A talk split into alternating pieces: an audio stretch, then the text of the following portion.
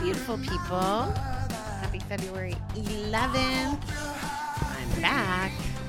I am running late today because I did not leave myself a lot of room to get stuff done. So I apologize for releasing late today.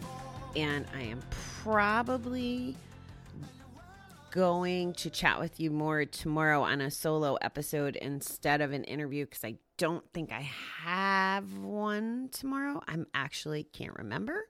So uh, you may not get an interview tomorrow, but I may recap some stuff from my trip and from some of the books I read because I got some good intel. But anyway, mom's inspirational calendar today says things do not change, we do. I think that's basic Serenity Prayer 101, in addition to knowing that we can change. I, I just need to call that out because I think that's really important is we can we can change. We can evolve, we can grow. I suppose we could change for the worse, not that I would promote that. It's it's a it's a gift that we can change and evolve. So take advantage of it. Okay. What does the Body Mind Spirit book say? Anonymous says, Be still. Be still, says a mother to her children or a teacher to his or her students. At one time or another, all of us have been told to be still, sometimes for good reason. There is also good reason to tell ourselves to be still. Life is often hectic and stressful. Work, school, family, and social life can pull us in many directions. When we can hardly think because so many of those things are going on at once, the message, be still, is most helpful.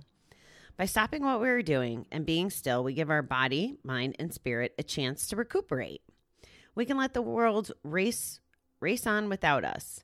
It will be still bleh, it will still be there when we are done. But by learning the art of being still, we re-enter the world more relaxed and relaxed, we no longer are reacting to forces out of our control. We are accepting those things and choosing to put our energy into what we can control. Stillness gives us serenity and choices. It is how we work together with our higher power.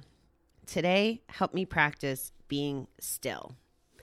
I think being in my car for four out of seven days, not only is it a good way to be still, but it's one of my favorite ways to be still until I'm playing catch up like today. But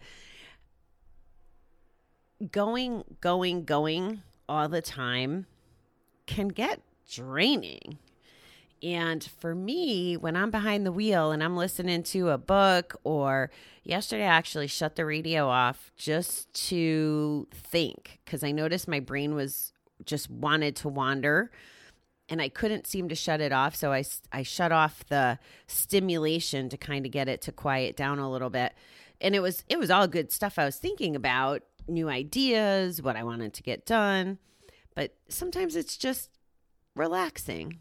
I had I had a friend invite me over. She saw that I was like within an hour of her house and she's like, "Hey, you stopping by when you're passing through?" And I did. And I went and I sat and I visited for I don't know hour and a half, and um, she she had someone that she wanted me to communicate with, so there was like some follow up work. And when I got back in the car, I didn't get all anxious to follow up on it. I took my time and drove home and I did it on my time. And I think that's another part of being still too is not being reactive to everyone that wants to demand our time and attention which is really hard, guys. Sometimes we just want to respond to the post, the call, the text, the thing. And for me, part of why I do that is because I'll forget about it if I don't do it in that moment. But I'm learning that I have to, I, I just have to be still to catch up and chill out, and I'm much more productive after.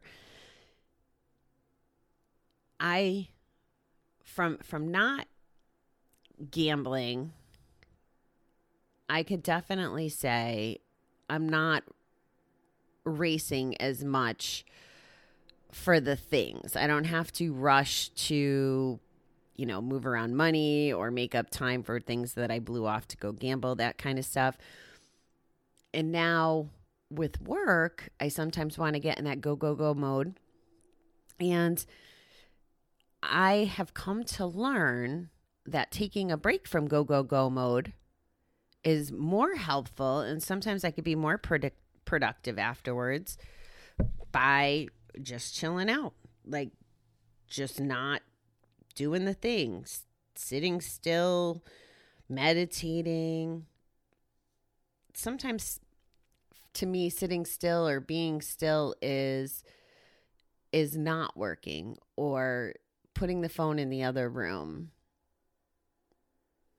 There's there's lots of different variations of it. And even if you can't do it for a day, an hour, or whatever, just be still for a couple minutes. See how you do with that. There's times, I think I told you when I was in Aruba, I had to practice being still, and that was a big part of it.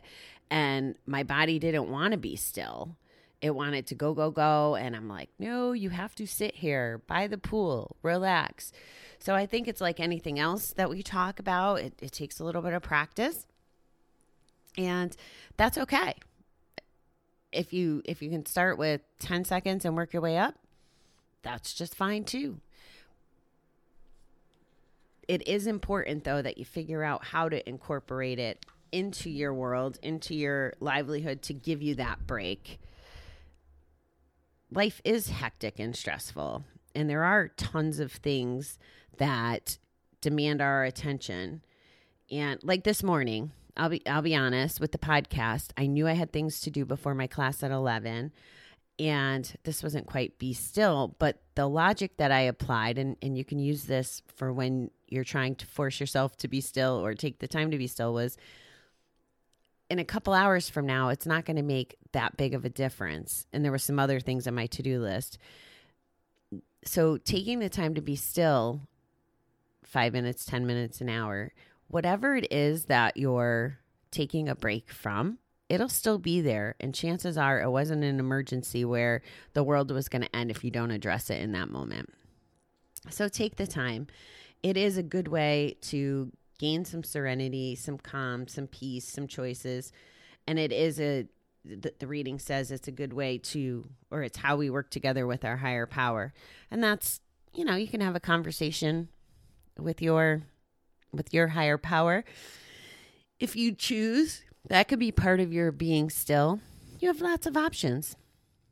So that's that's the reading today, ironically, on the first day that I'm home, where I need to be still and, and get some stuff done. All right, beautiful people. I will be back tomorrow. And like I said, we might just be a visiting recap because I did, I read some great books while I was gone and I'm hoping I could find the quotes that I really wanted to share with you, as well as recap my visit and how it was with gambling and drinking and all the things. So, can't wait to fill you in. All right. I love you, beautiful people. Have a great day.